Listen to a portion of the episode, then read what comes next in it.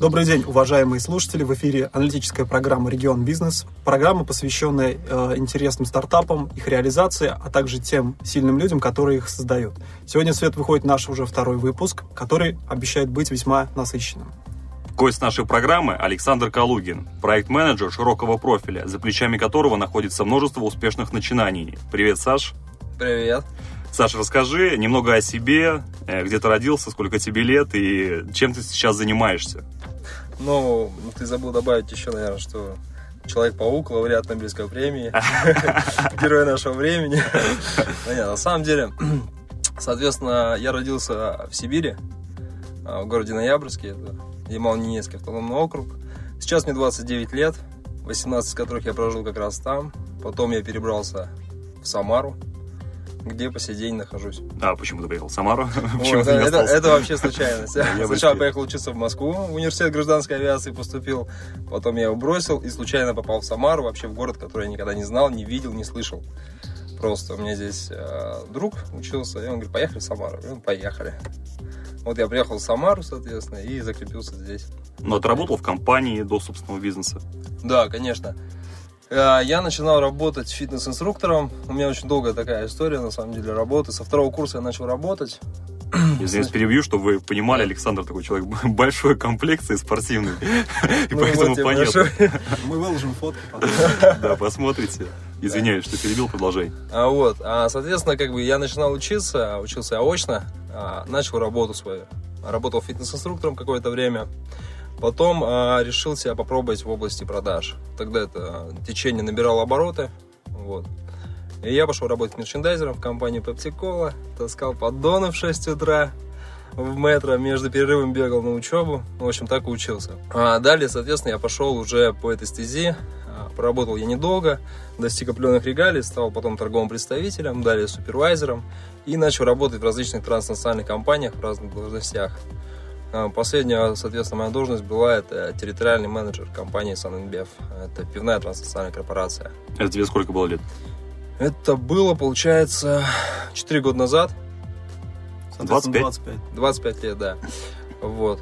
Ну, к тому времени я достиг... э, На самом деле, тогда это было все очень интересно, работать в крупных компаниях международных, вот, где все процессы выстроены, можно много чего нового узнать для себя, школа обучения, школа продаж.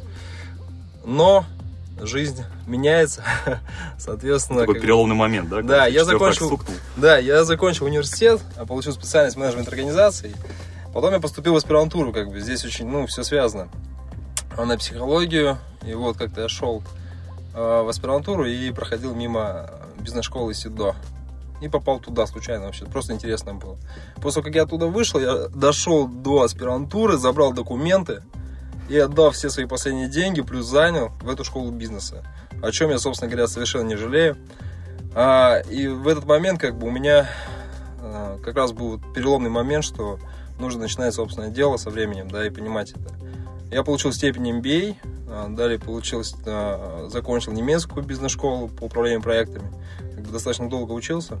И все это время, соответственно, я думал, о, ну, параллельно начал заниматься уже собственными делами, собственным бизнесом, скажем так, узнавать. Вот так я ушел из корпоративного бизнеса уже в собственное дело. И какие у тебя были первые твои проекты? Э, Первый мой проект был, вот я начал его с нуля. Это была а, пивная компания. Да, я выступил в роли проект-менеджера, соответственно, я не был учредителем. Вот. Моя задача была, ну, Ну, пивная это трейдинг был. да, это дистрибьюторская компания по продаже, соответственно, пива. Просто, скажем так, уважаемые люди решили создать этот бизнес, да, им нужен был проект-менеджер. А у меня уже был опыт работы в пивной компании. Я написал бизнес-план на основе тех знаний, которые я получил а, в бизнес-школе, а, презентовал его, и меня взяли на должность сначала коммерческого директора, потом генерального директора компании. Вот. А здесь можно сказать, что действительно это как бы собственный проект, но при этом я не являюсь учредителем. Как бы я начал с нуля, и он уже существует по сей день. Ну, три, с- три с половиной года, получается, он существует. А вот, параллельно... То есть со- сейчас он у тебя действующий, правильно? Да, я по-прежнему являюсь генеральным директором этой компании. Мгм. Пусть ты не собственник, зато какие-то свои идеи у тебя есть возможность реализовать. Да, да. Вот. Ну, я развил, соответственно, Самару, Тольятти, вошел в контрактные отношения со многими ресторанами города и начал изучать уже, а, скажем так, бизнес а, хорики изнутри, как поставщик а, пива импортного. В трейдинге у тебя много, большая конкуренция сейчас? Да, она очень серьезная, потому что мы были новичками на сформировавшемся рынке, на котором уже работали там крупные акулы десятилетия. А процентом соотношению сколько вы сейчас э, откусили? Какой кусок? Доля рынка сейчас ну, составляет где-то процентов 12-15. От общего, да? То есть да, э, по Самарской области, я имею в виду, не да, только по Самаре. В, в рамках а, канала Хорика, да, ресторанного бизнеса. Это очень хорошая доля, учитывая, как бы, что компания новенькая, и не предполагалось, что кто-то зайдет на этот рынок, потому что конкуренты были в шоке, что это вообще возможно. Вот. Сначала было очень тяжело, да, имя неизвестно, соответственно, ну, а работали за счет э, сервиса. То, что многие уже к тому mm-hmm. времени утратили. Потому что, ну, как бы конкуренции особо не было. Ну, расслабились. Да, расслабились. Говоря. И мы начали откусывать определенные куски. А потом откусили и города уже, Тольятти, и Самарскую область. Как называется компания? Мы не озвучили Компания называется «Пивной клуб». «Пивной клуб». Да. Вот. И со временем у нас появились новые контракты. Это поставщиков, импортеры. А, начинали мы с работы с компанией Хайникин, с которой мы по-прежнему работаем. А, и под конец, как появилась еще пивоварня, учредители. Это а Тиньков, как? Тиньков. Тиньков. Сейчас там Три бар. оленя, сейчас Три ресторан, оленя. да, это пивоварня. Вот. И параллельно, ну, на определенном этапе, как бы, я начал задуматься о своих проектах интересных, различных. А расскажи, как на Хайникин вышли. Но на самом деле я лично не выходил, это вышли учредители, как бы у них основание было определенно, в другом городе были связи. Вот уже работал дистрибьютор, и, соответственно, учредитель из другого города стал учредителем в Самаре, в том числе.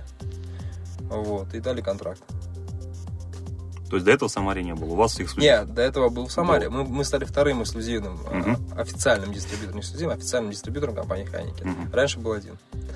Да. И сейчас тенденция к тому, уже к этому времени сложилась так, что у каждого крупного игрока пиварной компании уже 2-3 uh-huh. дистрибьютора в городе, в крупном миллионнике. Uh-huh. Это уже правило.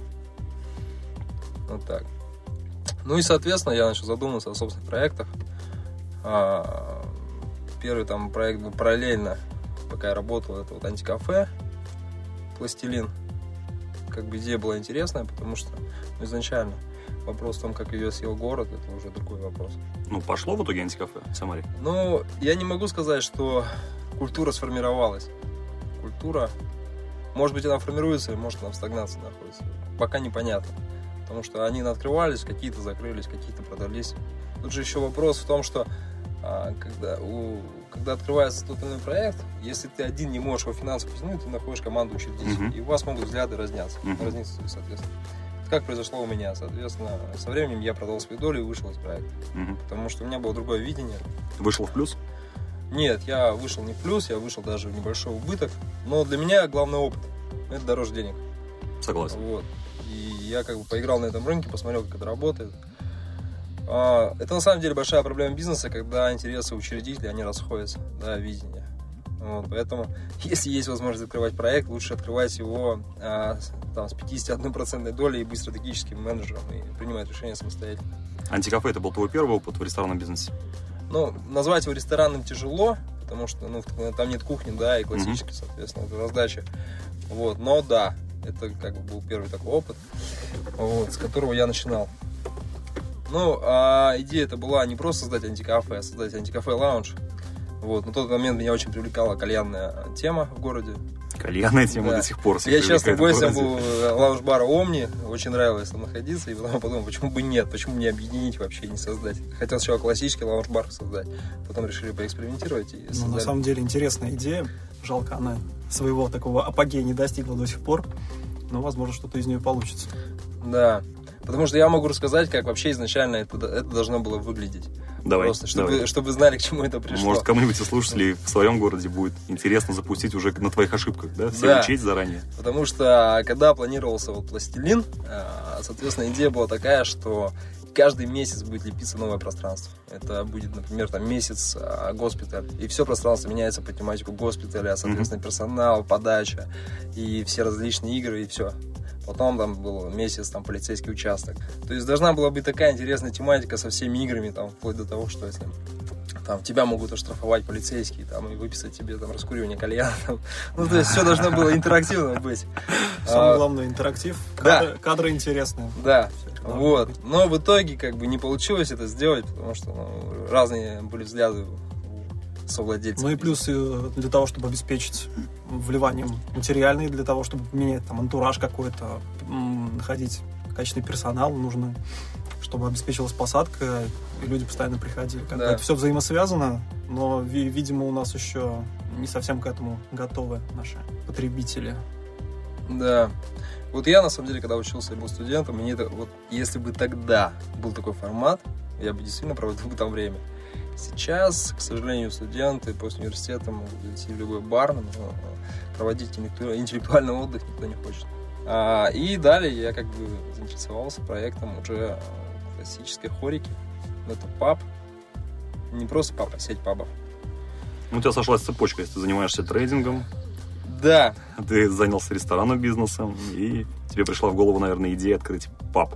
Да, значит, в менеджменте это называется вертикальная идея. интеграция, на самом деле, такой процесс в рамках стратегии корпоративного бизнеса. Вот, оно сошлось, но я бы не хотел привязываться, и никого бы никогда не заставлял привязываться там, а, к определенным... Это, это, скажем так, дополнительная возможность, когда можно интегрироваться, да, Мгм. но это не означает, что это очень сильное конкурентное преимущество, и прям вот нужно на нем ориентироваться. Сейчас это не так. Вот. Но Да. здесь есть свои плюсы, цена. Давай теперь более подробно, наверное, пообщаемся по твоему конечному проекту. Патрик Пап называется, правильно сказал? Да. Теперь более подробно обсудим основные вопросы по созданию паба. Наверное, вопрос, почему, собственно, паб мы уже озвучили, но можно более подробно, почему такая тематика, что тебя привлекает вот конкретно в этом заведении, в этом бизнесе. Ну, вообще, а, в отличие от классического ресторана, для меня паб это искренность и простота. Здесь э, достаточно все просто, здесь э, человек может там, проявить себя, скажем так. Ну, просто он не закрепощен. Да? В классическом ресторане немножко другая культура. Вот мне ближе, например, именно паб. Для меня это вот как-то... Я себя чувствую более комфортно в таких местах. А, Вот. В пабе не делается акцент особый там на интерьер какой-то. Если брать классические ирландские пабы, там, в Ирландии или английские пабы, там вообще все очень просто. Простые стены, обшарпанные, как бы, и это никому не надо. Люди говорят, за душ... ведут задушевные беседы, да, они открыты искренне между собой. Им нужна атмосфера. Вот это то, что мне нравится в пабах. Вот. Ну и плюс, соответственно, это возможность, а, а, скажем так, гурманствовать, гурманствовать качественным пивом. Это основа паба. А Вот. И когда его большой выбор, и люди могут действительно гурманствовать, там, а не просто цельно бухаться, ну, разница в этом значительная. А Какие у тебя фишки основные в твоем пабе? То есть чем он отличается от других? Но, во-первых, мы являемся дисконт-пабом, и у нас позиционирование ориентировано на молодежь. Да? В среднем ценник ниже, чем по городу, аналогично ценам по продуктам по кухне и напиткам на 20% ниже. Это первое.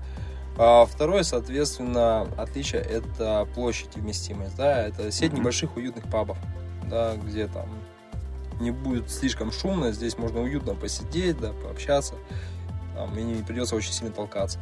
Вот. А третье, соответственно, а, мы планируем кинопоказы различных ирландских, английских фильмов, да, и в том числе проведение спортивных матчей, ну, просмотр спортивных матчей, Мгм.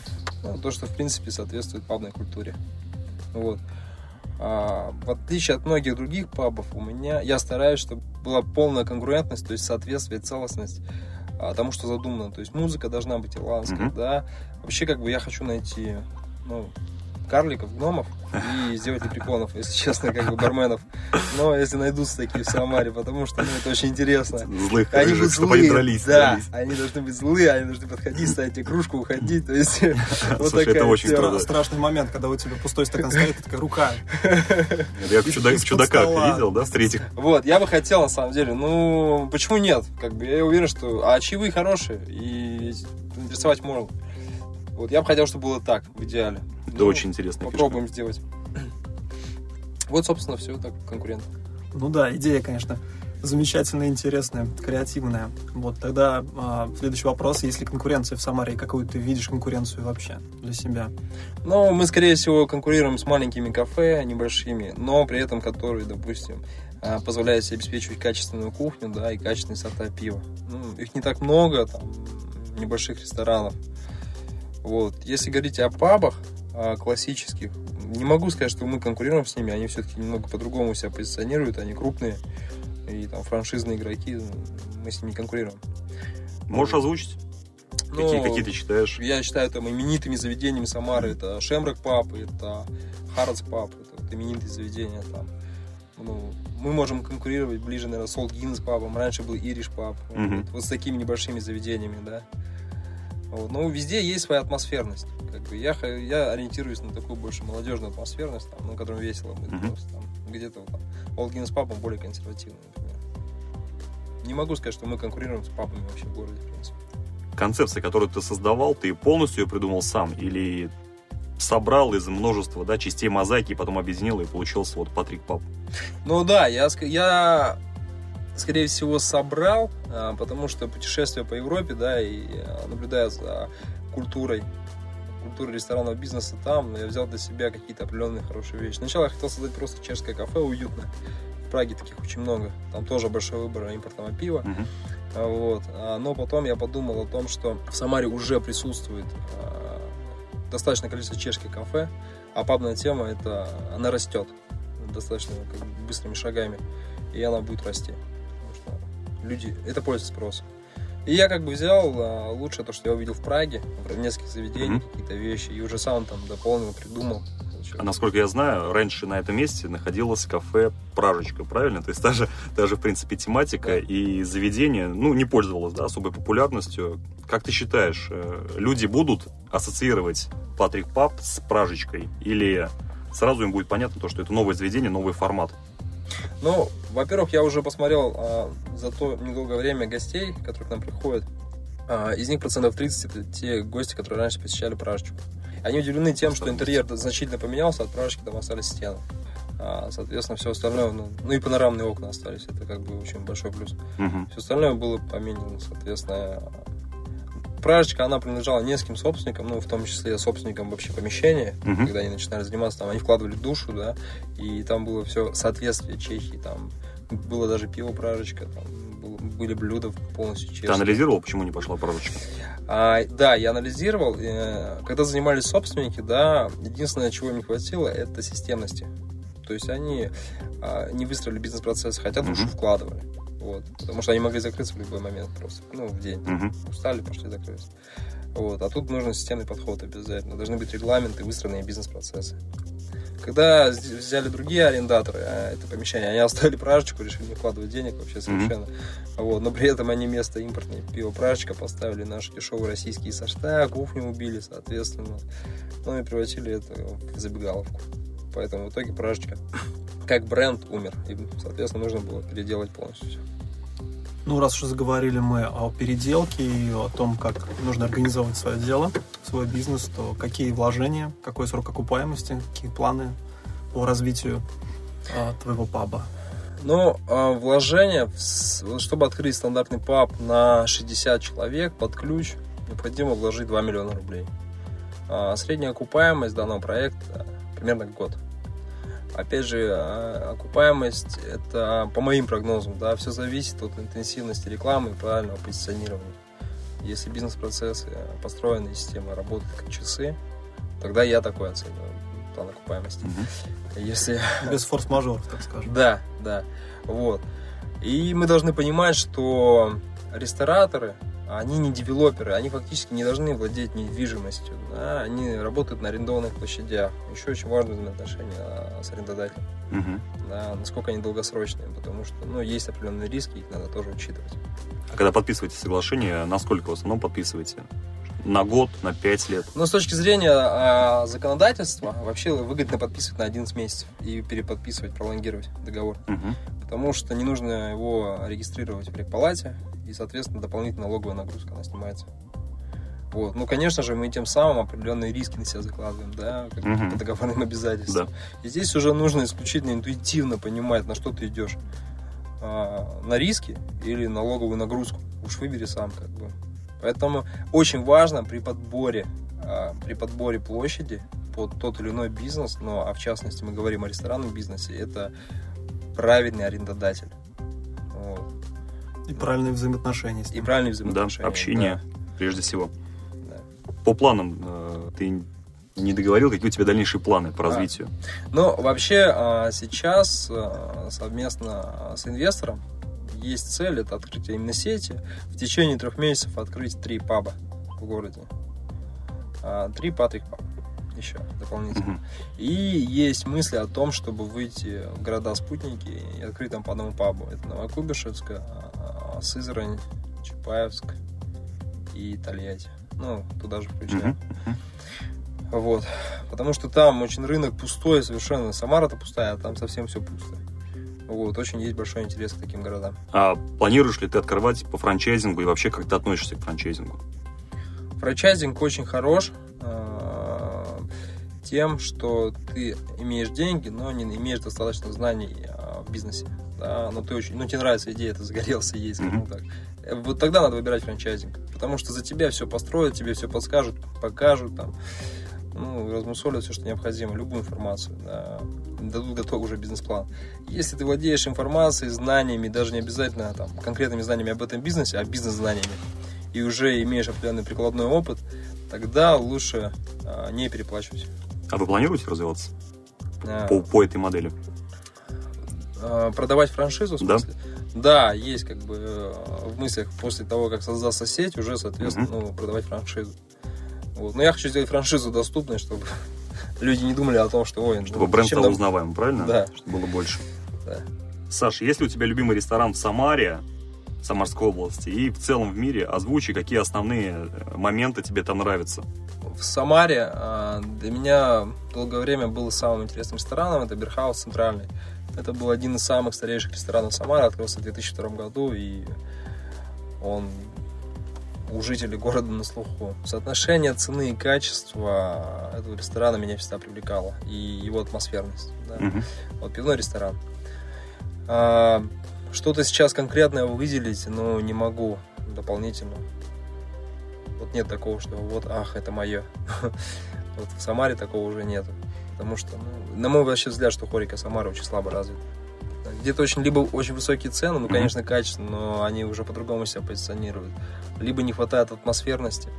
Но меня всегда смущало только то, что большинство рестораторов, а у нас очень имени- именитые рестораторы в городе есть, там три крупнейших, они а, вот есть понятие конкурентность, да, целостность восприятия, когда задание тот или иной единого формата вырабатывается, он, возможно, функционирует какое-то время, а потом все это расплывается, да, и начинает играть Верка Сердючка там в немецком Мгм, ресторане, мгм. да, и все.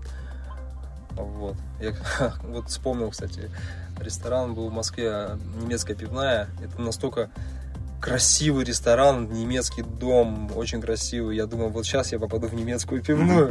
Я захожу туда, там накрыта сервировка по французскому стилю, миллион предметов на столе, там э, бокалы из-под шампанского в немецкой пивной, скатерти. Играет а, а, русская музыка попса 90-х, он отлично очень позиционируется. И в меню только чешское пиво, в немецкой пивной. Они взяли самое лучшее. Да, из всех, да. микстайл, да. Вот, это, это просто разорвало мой мозг. Ну, тоже что далеко ходить. Тут у нас вот Черчилль открылся, вроде английское заведение, все должно быть чопорно в стиле. Вроде хорошо, но его сдают а, во время обычного а, рабочего вечера под а, корпоративы, и оттуда постоянно доносится какая-то музыка, которую люди сами себе ставят. И, собственно, вся атмосфера нарушается Да. таким вот образом. То есть это мешает развитию качественно. А вы планируете под корпоративы сдавать и включать на верку сердечку? Нет, на самом деле такого нету. А сдавать один, мы заведение в целом не будем. А будет сдаваться только один зал. И, соответственно, а, людям, которые его снимают, определены условия, что играет только музыка, которая играет в заведении. Мгм. В соответствии со стилем. Если нет, ну извините, как бы. Надо выдерживать позиционирование. Да, гнуть свою Согласен. Да, если нет, нет, ну не надо гнаться постоянно за прибылью, в итоге это разрушает вообще бизнес в целом. Идею, целостность. Да, идея целостность восприятия. Саш, ты озвучил то, что есть три ресторатора в Самаре, да, на которых ты равняешься или которые уважаемые тобой люди. Э, Расскажи, может быть, более подробно, не только по Самаре, а вообще, как кто твой э, ресторатор, который тебя вдохновляет? Ну... И почему? По, по миру, в смысле? Да, да. Что ты вообще видел? Мне вот лично очень нравится Гинза. Я был в Петербурге, отличные проекты и ресторан счастья. Не знаю, слышал ты нет? Тоже питерская сетка. Очень хорошее заведение. Мгм. Ну вот а, мне, например, как а, в Европе вот Hard Rock кафе нравится, да, в Праге. Оно полностью выдержано и сколько лет оно существует в мире, оно везде позиционирует себя одинаково, без каких-то там преклонностей. Потом а, мне понравилось а, в той же Праге кафе Айс кафе, по-моему, называется. Это место, где все из-за льда вообще сделано. Мгм. То есть, ну, это вызывает, например, там дают тебе супер теплую одежду, ты там совершенно не мерзнешь, но это очень креативно. А, понравилось кафе, я сейчас не, не вспомню название, где подача пива происходит исключительно на железной дороге. То есть Как? ты сидишь, и по всему залу железная дорога, и к тебе приезжает поезд, к тебе Очень приезжает круто. поезд, да, состав, и привозит пиво, и уезжает, и с гудками все это. Мгм. Там все сделано полностью по железную дорогу. Там Шелдон вызов- Купер был бы в восторге. это, это нечто, да. Вот. А вот по уюту там мне нравится в Праге кафе Легенда. Оно очень уютное, совершенно простое. Ну, сколько вот я не первый год езжу туда, всегда битком, хотя там много таких кафе. Это просто они создали некую атмосферу, всю простоты и уюта, ну, скажем так. Вот. А в Германии мне нравится там немецкая пивная, это Хойброй. Это где раньше вот Гитлер выступал, чувство революционные эти давал двухэтажный огромный Мгм. ресторан пивной. Там все соответствует полностью, ну, стилистика, прочее, единого выдержанного формата. Раз мы озвучили э, вопрос про рестораторов, про интересные заведения, может быть, ты ждешь какие- открытия каких-то заведений в нашем городе в ближайшее время или знаешь, что таковые могут открыться? М, возвращаясь опять же к развитию нашего рынка, хорики, ну, на мой взгляд, он сейчас развит процентов на 50, да, и там Казань это уже 80 процентов развит. Мгм. Поэтому это очень хорошая а, база для прихода сюда каких-то крупных игроков Питера и Москвы со своим креативом и подходом и ценами. Как бы сейчас, я насколько знаю, Killfish. Все дискаунт-баров заходят в. Самару. Да. У них очень четко отстроенный бизнес-процесс, они продают франшизу. Вот как они сюда заходят, не знаю, по франшизе или сами. Но Самара – это благодатная почва вот сейчас для развития ресторанного бизнеса. Существующие а, игроки, они достаточно консервативны, хотя они крупные, там много лет Мгм. в бизнесе. А Вот. А когда сюда заходит, например, тот же самый Питер с своим креативом, да, он может... Ну, вот тот же Харрис Паб, да, зашел сюда по франшизе. То есть это же, ну, не собственная идея была. Да, они, свою, да. они свою сразу аудиторию собрали. Насколько я знаю, это иркутская, по-моему, да, сетка? это, по-моему, Питер. Я не могу сейчас точно сказать, но может. Ну, кто знает точно, оставьте в комментарии. Да. Нам интересно узнать. Да, они очень быстро собрали свою аудиторию, да, и э, вот смогли. И сейчас они битком. Да. Хэротс, они когда... Хэротс, Хэротс, не знаю, как Харац. Как правильно, не знаю.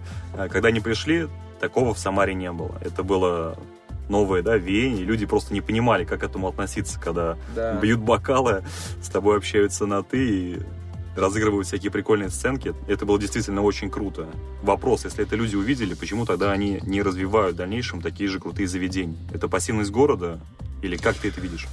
Ну, вообще, э, вот мое видение, что Самара достаточно сложный к восприятию чего-то либо нового город. Если даже взять то же самое Тольятти, например. Да, там у них очень много. Креатив там растет заведений. гораздо быстрее. И они причем выходят на самарский рынок. А, Сейчас Да. OG пр- пришли. Да, вышел Лобежолоди сейчас. а Дальше еще кто-то будет выходить, скорее всего.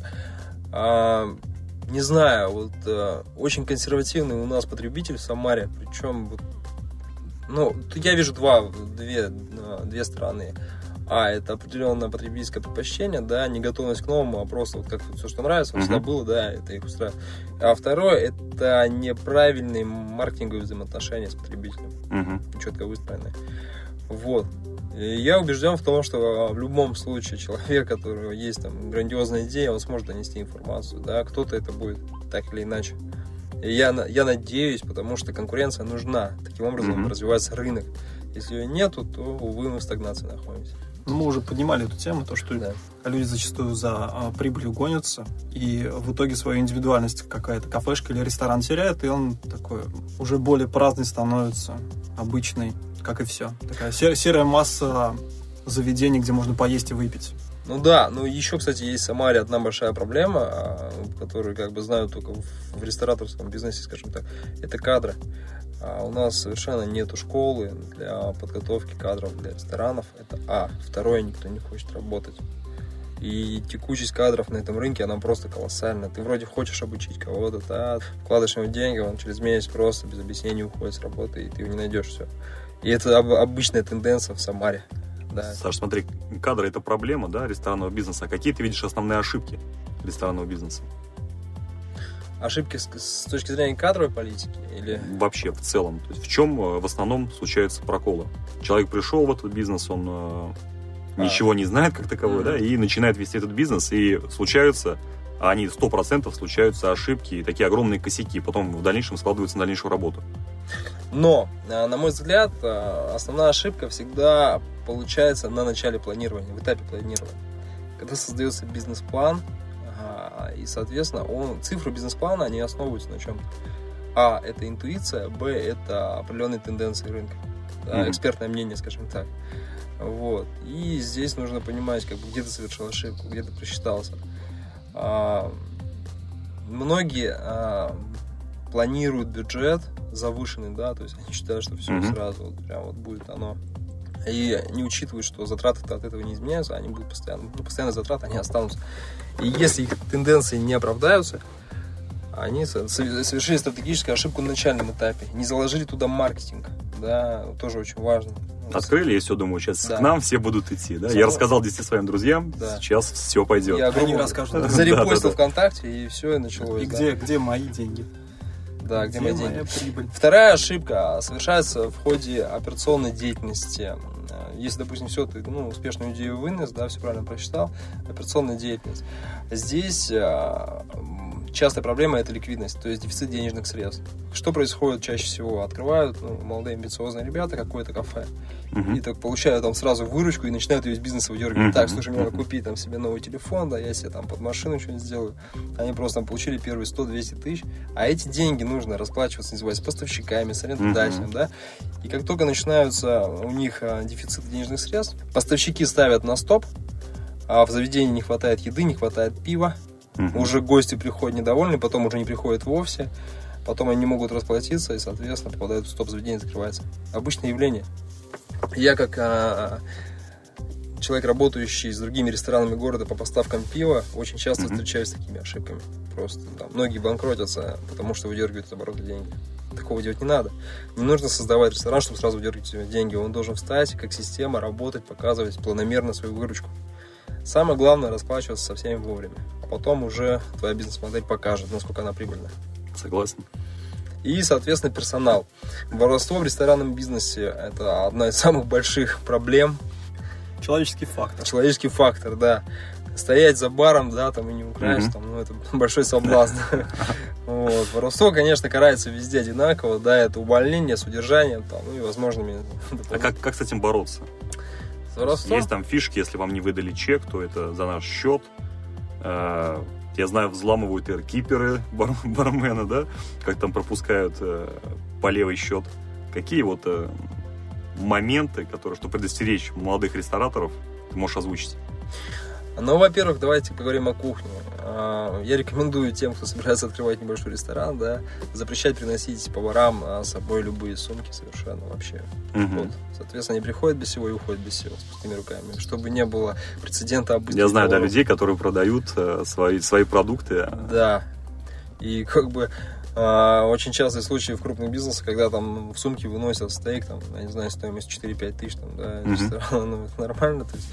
И поэтому хотя бы на этом этапе можно просто запретить приносить сумки с собой. Мгм. Второе, это необходимо обязательно ставить а, видеонаблюдение, в том числе на кухне, и которое также на бар показывает, да, и Мгм. должен быть человек, который время от времени просматривает. И, ну, вообще везде должно быть видеонаблюдение для различных форс-мажорных ситуаций. И бармен должен об этом знать. На этапе приема а, должно быть внушение каждому сотруднику, что воровство это... Это плохо. Это сто процентов Понятненько. увольнение без предупреждения. Это как минимум. Просто без второго шанса в воровстве нет. А, плюс, а, соответственно, как это отследить? Например, вот AirKeeper, он хорош в больших заведениях, в маленьких он не нужен.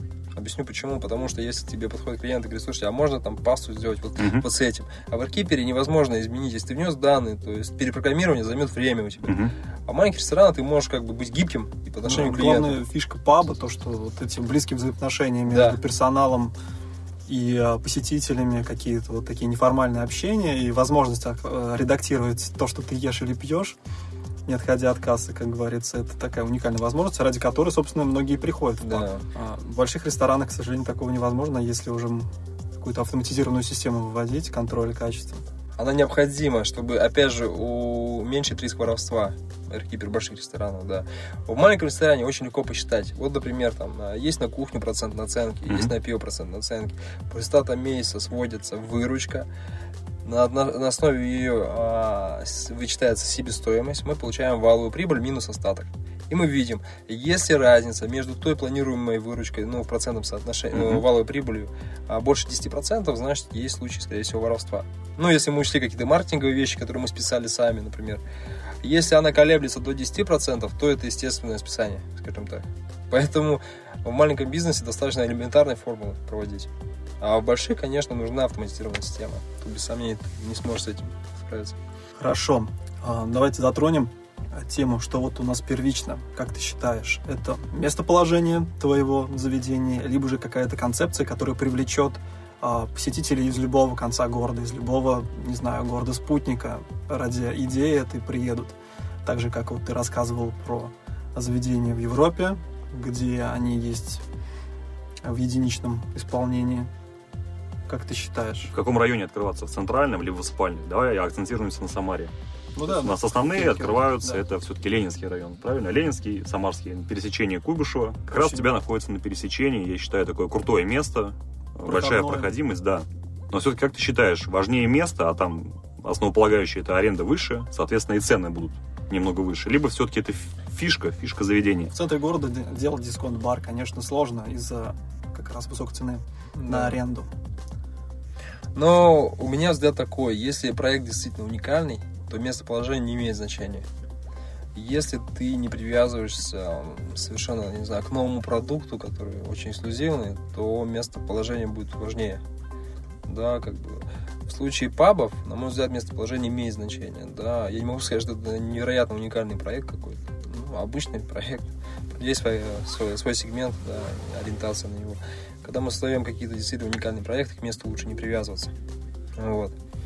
Но это выводы такие можно сделать за счет только анализа рынка, да, что уже есть и что мы можем привнести на него. Вот. Если это сеть, место тоже, в принципе, не важно, потому что узнаваемость бренда будет по всему городу. Мгм. Как бы единичный ресторан им сложнее, и место имеет значение, также могу сказать. Вот. Но рано или поздно, как бы, те, кто имеют инвестиции и понимают, они все создают сети. Это, это нормально для любого ресторанного бизнеса. И не только розничного в том числе. Саш, скажи, а если немножко разговор в сторону увести, какие тренды помимо ресторанного бизнеса ты видишь э, в ближайшем будущем, которые могут прийти в наш регион? У нас э, вот любой рынок любого продукта время от времени насыщается, да. Когда-то в Самару пришел боулинг, да, это был взрыв, тут люди просто... Сейчас никого не удивишь, боулинги вообще невыгодны совершенно, да. А Как потом- сейчас помню, это 2012 Потом, потом а, появились кинотеатры. Я как вот сейчас помню, был кинотеатр «Звезда», потом художественный, да, первые Да. единички такие, там, Да. ошибка.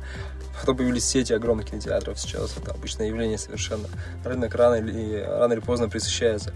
Какие я вижу тренды? А, вот на мой взгляд, то, что есть в Москве и в Питере, рано или поздно придет в регионы. Ну, например, если брать там а, развитие фитнеса, да, в Самаре, хорошие фитнес-центры открылись, да, уже Мгм. доступные, кто-то уже по систему. Рано или поздно откроется кроссфит-центр. Такого нет. Что это? Кроссфит Да. это операционный фитнес в виде игры, да, командной игры. Это фитнес в виде командной игры. Он по часам планируется, то есть люди вступают в команды, Мгм. играют в него. Ну, классная очень тема, в Америке очень развита. Она есть в Москве, она есть в Питере, больше в регионах вообще нигде нет. Прикольно. Фитнес с дополнительной мотивацией, так скажем. Да.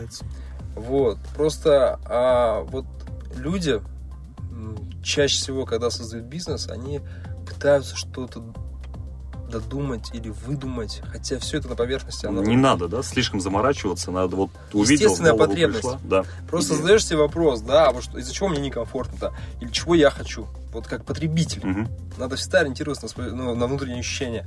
И тогда рождаются как бы гениальные идеи. Помните, как появились социальные сети? Люди раньше дневники заполняли в школе. Да, да, да. Это же все на поверхности было. Ну вот, кстати, просто приведу пример. Там вот у меня э, хороший товарищ есть, я Вячеслав Бабанов. Который вот собственник квартирника агентства недвижимости в городе такой Мгм. человек.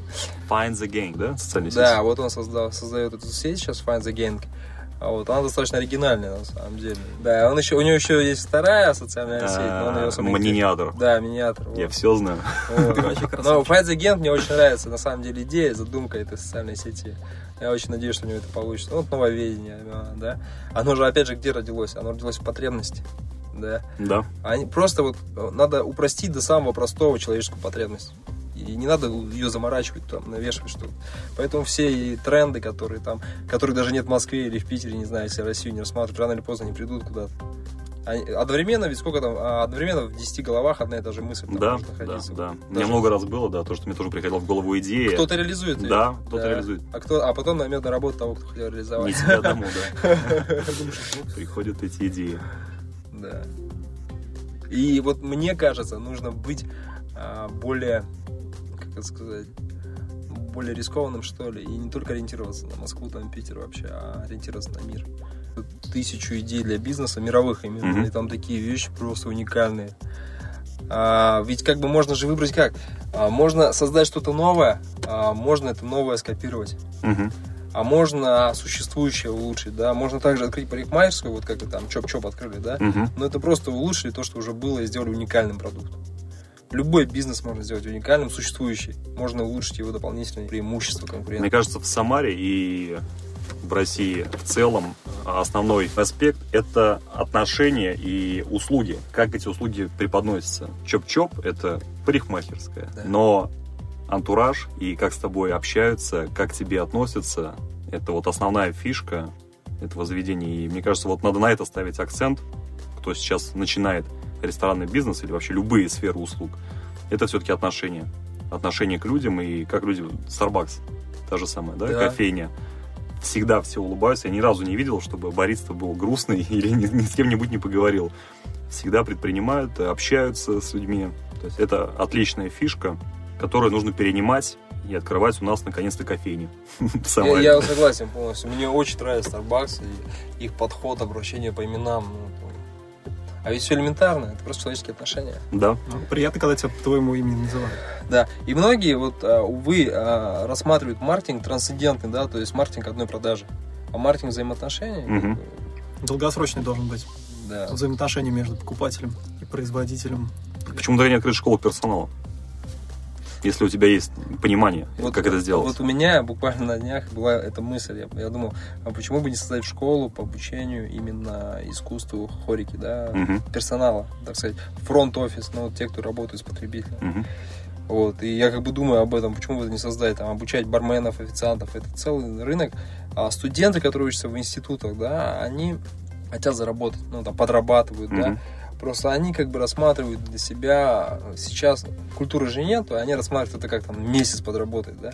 Но пока ты учишься, ты можешь там получать не только опыт, но и хорошие чаевые. А у нас, увы, вот этот рынок, он вот не понимают люди, не знаю, зачем они подходят ко мне с грубым лицом, не знаю, там.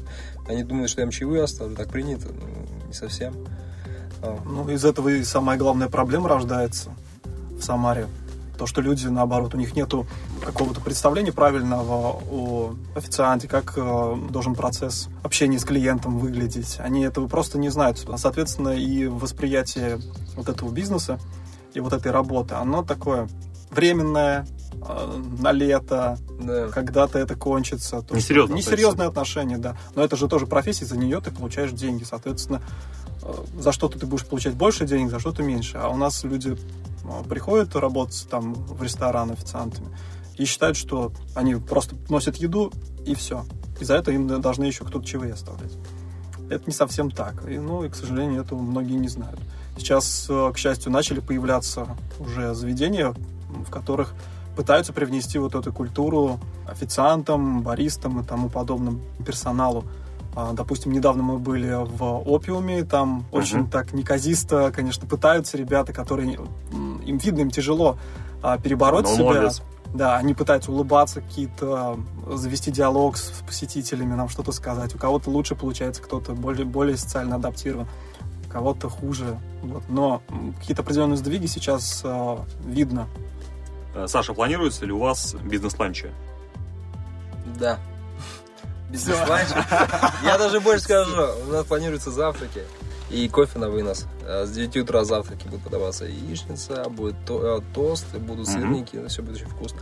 А с 9 до 11, 11 Какая будет средняя стоимость? А, На самом деле я ориентируюсь на доступность, да, то есть позавтракать за 120-130 рублей с кофе полноценно, отлично. да, причем кофе у нас итальянский, премиальный стоит, Мгм. да, и вот такая цена будет. Бизнес-ланч я рассчитываю рублей 220-230 комплексный, с любым напитком, включая пиво. Мгм. Отличный завтрак. Отличный Нет, это, обед. это обед, да. Это вот для тех, кто желает. Соответственно, вот, вот такой акцент. Они, скорее, скорее всего, это все заработает, я очень надеюсь, уже 1 февраля все полноценно. Сейчас у нас отрабатывается процесс. То есть 1 февраля бизнес-центр Волга Плаза встанет в обед, когда будут приходить податенькие менеджеры. Так, Саш, а нам можно рассчитывать на скидочку? Твое заведение? Да, конечно, какие проблемы. Отлично. Саш, э, такой вопрос. Молодой парень или девушка в Самаре или в любом другом регионе хочет открыть свой ресторан, свое кафе. Расскажи, пожалуйста, подробно, с чего ему начать. Прям с момента регистрации и как все это в дальнейшем Говорим о устроить. подводных камнях, как говорится. Мы, мы уже обсудили основные проблемы, но вот прям подробненько, как, как зарегистрировать, как выбрать э, площадь, как набрать персонал качественный. Ну, я бы а, хотел бы предложить начать всегда с бизнес-плана. Видение того, что ты хочешь получить. Бизнес-план это не просто а, финансовый расчет, он включает в себя маркетинговое позиционирование, да, понимание, как это будет продвигаться, а, сегментирование рынка. А, Это отдельно, соответственно, твой, тв- твой бюджет денежных средств, а, бюджет а, по открытию сначала и бюджет финансирования плюс как бы ту рентабельность, которую ты закладываешь туда. Это все нужно учитывать на самом начале. Просто как бы там интуитивно думая, что, блин, я хочу 100 тысяч в месяц, там, чистой Мгм. прибыли, это глупо. Потому что очень много подводных камней в затратах, да. Впрочем, например, человек говорит, я арендую кафе там за 100 тысяч, ну, площадь, я не знаю, там, за 100 тысяч рублей в месяц. А он не учитывает коммуналку, а, плюс 15 там электроэнергия, все вот это, да Мгм. интернет ежемесячно он не учитывает, охрану. Если все сложить, это плюс 40-50 тысяч, которые в итоге он не посчитал просто на начальном этапе.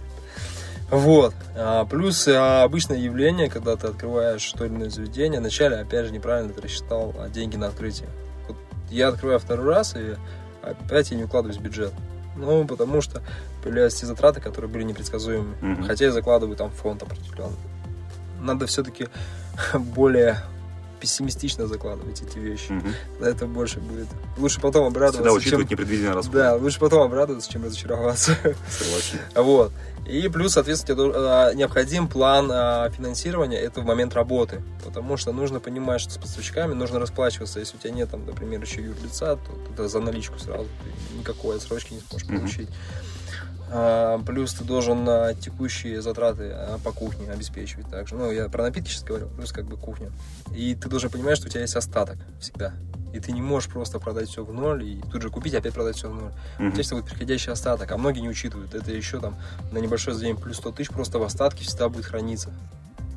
Это продукты, которые необходимы всегда в наличии, и пиво, которое И необходимо. плюс продукты, которые могут испортиться, если Да. даже про кухню разговаривать. Да, да. Вот, это все необходимо учитывать. А, Соответственно, далее регистрация, ну, она стандартная, сейчас очень много компаний в Самаре занимаются, там, бизнес-гаранты, именитая организация, да, Мгм. там, ну, плюс другие компании, там, по связям, подаются документы, как бы, а, а, вид деятельности, это общепит, если мы говорим сейчас о ресторане. Как ИП, ОШКу открывать. Как удобнее. А, Если человек один, лучше открывать ИП.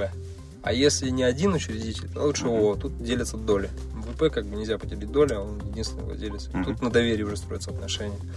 А регистрируем ООО, здесь уже все определено а, в уставе прописаны доли, соответственно. Плюсы и минусы в том, что, ну, я даже не знаю, стоит ли об этом говорить, но ИП, оно жертвует своим имуществом в случае банкротства, да. А в ООО как бы нет такого, он жертвует своим уставом. Уставный капитал 10 тысяч у нас в России. У вас, я понимаю, ООО. Да. Но я не один учредитель. Я поэтому У нас, да. У нас ООО. А вопрос налогообложения, да, а, опять же, а, как бы тут вы сами решаете и при ИП и при ООО, как вы будете работать. Либо это налог от прибыли, либо это налог, соответственно, от выручки. Ну, там Мгм. это уже сам понимаешь, какие у тебя затраты. Но здесь надо просто считать. Если тебе выгоднее показывать от прибыли, ты показываешь. Это, есть специалисты, которые консультируют по этим вопросам. Тебе даже об этом не надо знать, тебя проконсультируют. И те организации, которые ведут твою бухгалтерию, не нужно брать в штат бухгалтера никогда а, в ресторанном бизнесе, если ты Мгм. не делаешь там большую, огромную сеть. Если ты строишь один-два ресторана, там достаточно на аутсорсинг отдать тем, кто этим уже занимается. Мгм. У нас в Самаре есть а, аутсорсинговые агентства, которые ведут несколько ресторанных бизнесов одновременно. И это очень выгодно. И они, у них большой опыт в этом. Отдать им на аутсорсинг, пусть ведут. Назовешь компанию? Просто я сталкивался с очень недобросовестными Я, Да, да, я назову бухгалтерами. а, Промгазсервис, а, компания находится а, на 116 километре. Они ведут несколько крупных самарских ресторанов. Я вот с ними Мгм. сейчас тоже буду, соответственно, мы будем взаимно сотрудничать. А уже многолетний опыт, и, соответственно, а, все довольны, кто с ними работает. И они полностью расскажут, какую бухгалтерию, как вести и как лучше регистрироваться. там. Доверяете профессионалам? Да. То есть здесь это рынок экспертов. Вот как бы мнение, вот мне сейчас, да, заморачивать себе голову, изучать это, ну, не совсем. Согласен. да. Я больше на другое ориентируюсь. Поэтому вот я рекомендую доверять, доверять экспертам на рынке. Вот. И бизнес-гарант я рекомендую доверять. Я с ними сотрудничал по разным вопросам. Очень качественно работают. Что еще по открытию? А, ну нужно, конечно же, понимать, что если это кухня, то найти повара в Самаре очень сложно. Хорошего. Вот. А, конечно же, Какая средняя оплата, чтобы люди сразу понимали, как бюджет выстраивать? ну, смотрите, вот а, обязательно должен быть, если мы хотим хорошую кухню создать, а не просто гречку с мясом, я не знаю, Мгм. да, то нужен шеф-повар. И его зарплата не меньше 40 тысяч оклад, плюс средняя у обычных поваров а, 18-20 тысяч. Их должно быть два в штате. Вот. Если создается сеть, шеф-повар очень выгодным становится, то есть он просто как бы на, на всю сеть работает уже. Ну, с персоналом это где-то 100, правильно? Нужно заложить. Это кухня, да? Да. Кухня, да. Кухня 100, как бы бармены, они посменно работают, у них есть оплата. Ну, предположим, средняя по рынку 1000 рублей смена плюс чаевые. Уборщица, посудомойщица, тоже как бы не нужно забывать про это. Мгм. А то некоторые откроются, блин, а кто посуду будет неожиданно. А бармен не должен этим заниматься, он не успеет. У него другая функция. А, еще один момент очень важный, да, бизнес-процессы. Опять же, как бы люди ну, не, не всегда об этом задумываются, это очень важно. То есть регламенты, да, кто открывает заведение, кто закрывает, кто снимает кассу, да, а, туалет, ну там, а, какого, чистота заведения, да, там есть регламенты уборки, да, своевременно. Когда расставляется посуда, когда подготавливается заказ, когда привозится продукция утро-вечер, пятница, если это нужно понимать, на какой остаток контролируем. Это все бизнес-процессы. Везде должны быть телефоны, техников, поставщиков. У всех должно быть все это наличие. В любой момент, форс-мажор, они должны знать, что делать. У вас есть своя книжечка, свой регламент? Да. А мы составляли должностную инструкцию и регламент на основании этого. Это намного упрощает всю деятельность. Ну, кстати, я могу сказать, даже независимо от этого, всегда будут подводные камни и сложности. Бармен может просто не выйти на работу и выключить телефон. Для меня вся загадка конструктора вот этого громадины Макдональдс, как там все выстроено. Отличные бизнес-процессы, просто шикарно. Да, у них все по минутам расписано там. Раз уж мы говорим о советах начинающим нашим бизнесменам, то, наверное, один из главных а, твоих советов может быть по поводу дисциплины. Как себя дисциплинировать, какие жизненные навыки для человека важны в этом деле. Что можешь сказать по этому поводу? А, ну, что я могу сказать? А, Дисциплина у каждого, она своя, она в голове.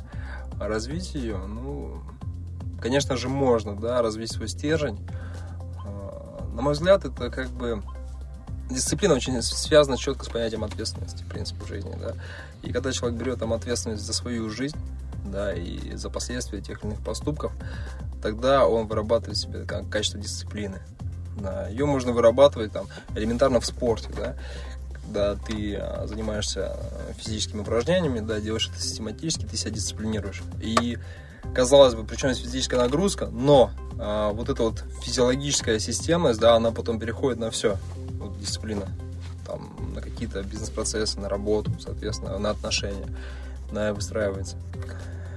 Если себя приучил в, э, в спорте к этому, то ты приучишь себя и в бизнесе. Я так считаю. Ну а вообще говорить о спорте можно бесконечно, потому что как бы, человек должен развиваться гармонично. А, дух, да, интеллект и тело. И вот это вот важно, ну, тут люди сами считают, куда им, там, кто-то перекошен, да, кому-то только это надо, там, другому это. Мгм.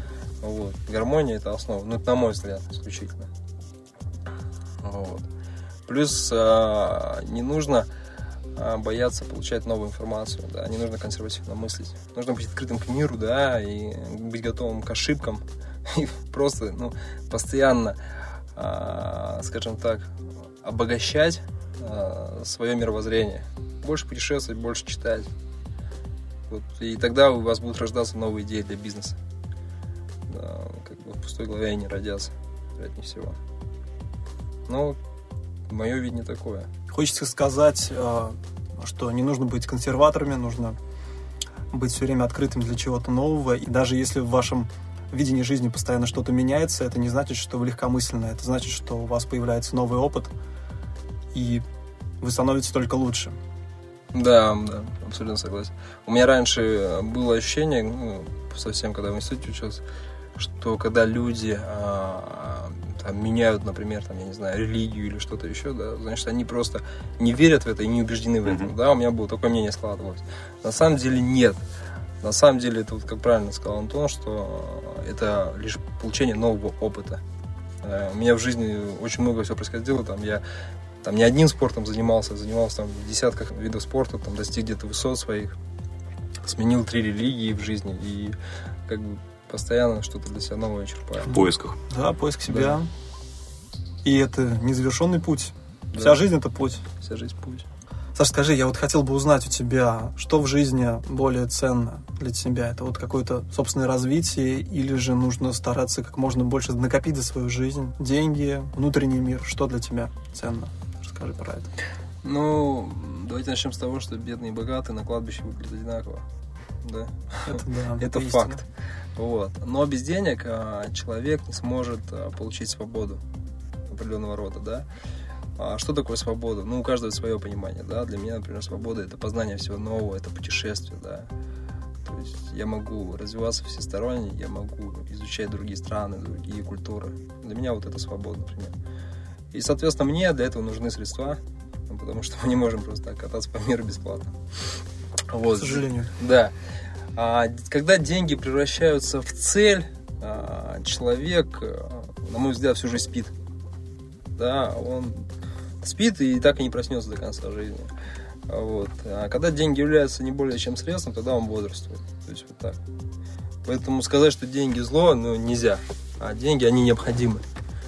Вот. Все зависит. Просто, ну вот, как мне кажется, должна быть просто у человека мечта, и он обязательно до нее, если он в нее верит, он заработает денег. Он не будет де- думать о деньгах, он будет думать о мечте всегда. И на его пути ничего не будет. Я вот сколько себя помню, а, когда я там учился на MBA, я отдавал все свои деньги, я там был в финансовых кризисах, ну там у меня были цели. И, как ни странно, находил деньги, да, всегда. То есть человек, он такой... ну, Вселенная поворачивается к тебе, Да, к твоей мечте. Плюс ко всему, я склонен полностью, на 100% убежден, что мы являемся магнитами, и мы притягиваем к себе все, что с нами происходит, в том числе и деньги. Да, если мы там положительную энергию излучаем, мы притягиваем ее к себе. Если мы постоянно жалуемся на жизнь, мы сами ставим все эти проблемы, притягиваем их. Вот. То есть, а а ценности у каждого свои. Для кого-то ценность деньги, для кого-то ценность семья, для кого-то там духовный рост. Ты озвучил MBA, получил. А, Как ты считаешь, образование сейчас важно, основополагающее, или все-таки образование стало посредственно и все в опыте приобретается? Потому что, насколько мы помним, советская школа это была одна из лучших в мире, правильно? А сейчас все приходит к тестам, появился интернет, и дети учатся уже посредственно. И они насмотрелись историй Цукерберга, все вот подали стартапы, да, без должного образования, без должных знаний. Как ты сейчас к этому относишься, к этой тенденции? Но я почему-то вспоминаю один из постов, когда там а, три фотографии трех успешных людей. а, Билл Гейтс, Стив Джобс, а, Цукерберг там. Он бросил учебу, он бросил. И потом фотография студента в Макдональдсе, ты бросил учебу. Да, да, да. Очень хороший такой пост, да. Вот. А что такое, не знаю, там, школа, институт? По большому счету, это все некая стандартизация и передача знаний стандартных. А, и, на мой взгляд, как бы вообще все вот эти вот а, школы, они ограничивают восприятие, да, они навязывают некую модель. И самое интересное, что люди в нее верят, и потом уходят и говорят, а где же там, почему я не успешный юрист, я не знаю, mm-hmm. да. У меня вот. же красный диплом. Да. Но я же учился. Синдром, а синдром отличника, да, там, блин, я же учился везде с красными золотыми медалями, почему я работаю официантом, там, я не знаю, или там специалистом каким-то простым, и все. Вот. Вопрос в том, что нужно брать в обучение только то, что нужно тебе. Когда я учился в институте, а первое образование получал, я... У меня две категории оценок было, отлично и три. Отлично я получал только за профильные предметы, потому что я их сам изучал, и я просто хотел понять их которые я понимал, что я применю в бизнесе, да, там, финансовый менеджмент, менеджмент организации.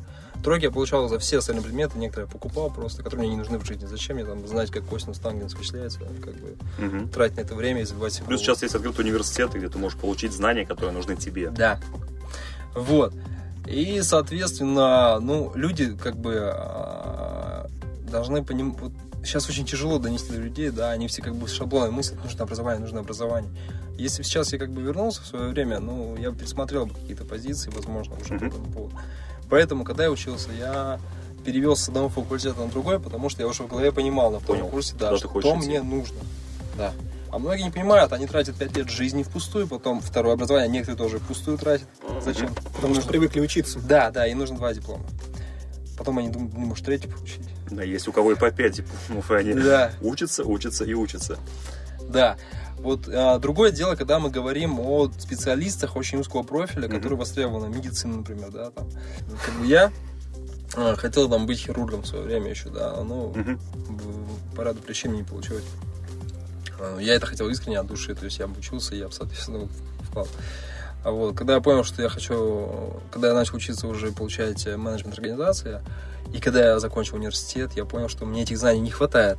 А, хотя я взял все, что мог оттуда. Mm-hmm. И я уже целенаправленно, э, когда я случайно попал в MBA, я уже учился, я, я оттуда брал знания, я там не на отмашку там сдавал это все, я пытался вникнуть. И получил все те знания, которые мне были нужны. Прям вот полностью. Резюмируем. А, ты считаешь, нужно получить образование, либо нужно идти и пробовать себя, получать все в опыте? Но мне кажется, это очень индивидуально вот очень индивидуально. Нужно, не нужно, да. Есть люди, которые всю жизнь будут исполнителями, да, и зачем пытаться из него сделать руководителя? Согласен. А есть те, кто будут специалистами отличными, да, там, хирургами или прочее, пусть такие люди будут. То есть везде должны быть свои. Если человек очень творческая личность, да, и он впитывает мгновенную информацию, ему никакое образование не надо, ему не зашоренность мозга. Он будет гением, он создаст нечто действительно стоящее. То есть все индивидуально. И призывать там получать их образование я не буду. Просто индивидуально. Надо понимать, какой человек. То есть. И опять же, все откуда идет от воспитания, если его зашпарили в голове там, да. Вот. Я просто рос сам по себе, и у меня всегда была изобретательская жилка. Я там мастерил с утра до вечера что-то.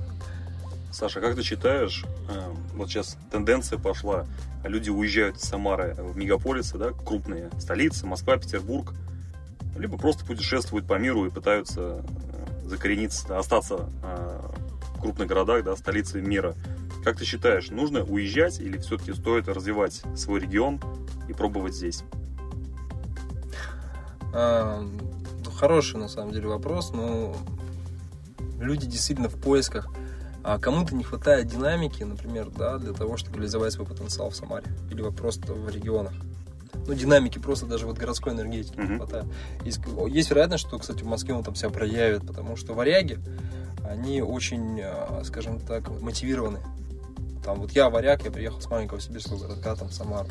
Там есть варяги, которые с региона в Москву едут. Uh-huh. В отличие от существующих там местных, столичных там обывателей, ну, жителей. У них как бы э, мотивация недостаточно высока. Они как бы родились, они не ценят то, что имеют. А варяги, они очень быстро захватывают территорию и начинают ценить и создавать.